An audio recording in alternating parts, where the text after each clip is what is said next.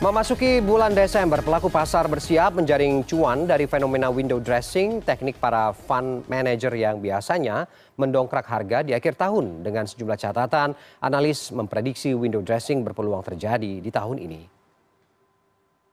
Desember adalah bulan yang paling ditunggu-tunggu oleh para pelaku pasar karena dapat menjaring cuan dalam fenomena yang sering disebut dengan window dressing.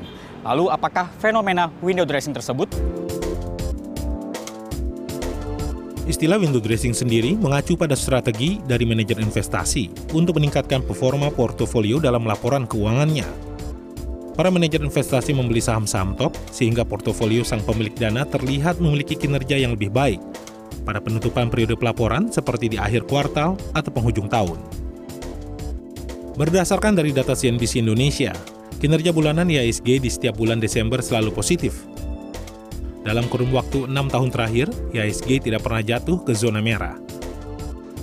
Sejumlah analis pun memprediksi tren positif akan datang di akhir tahun 2022, namun dengan sejumlah catatan kita masih optimis bahwa untuk Desember ini juga IHSG akan uh, kembali membukukan return uh, positif di sepanjang uh, Desember ini atau kita bilang bahwa uh, ini yang uh, menjadi indikasi yang kita namakan dengan uh, tadi window dressing. Asumsi dengan catatan bahwa uh, besaran penguatan atau besaran kenaikan uh, suku bunga The Fed di bawah konsensus pasar. Kalau konsensus pasar kan masih 0,5 sampai 75 eh 50 sampai 75 basis uh, point. Jadi kalau bisa lebih kecil dari itu ya kemungkinan akan menjadi katalis yang cukup bagus bagi uh, pasar saham global termasuk mungkin Indonesia akan dapat sentimen positif dari hal tersebut.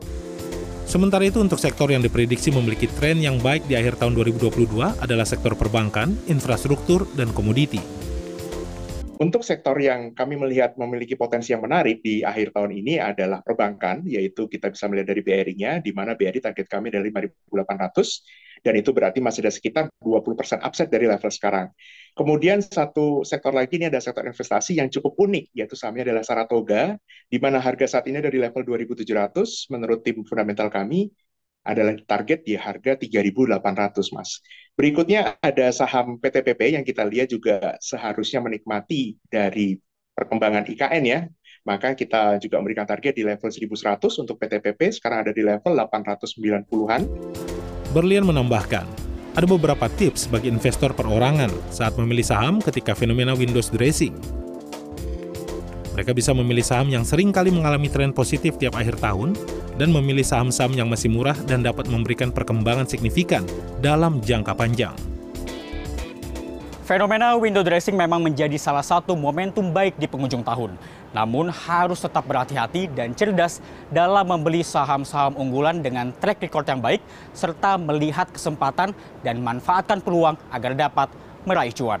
Reza Siregar, Fajar Ahmad, Jakarta.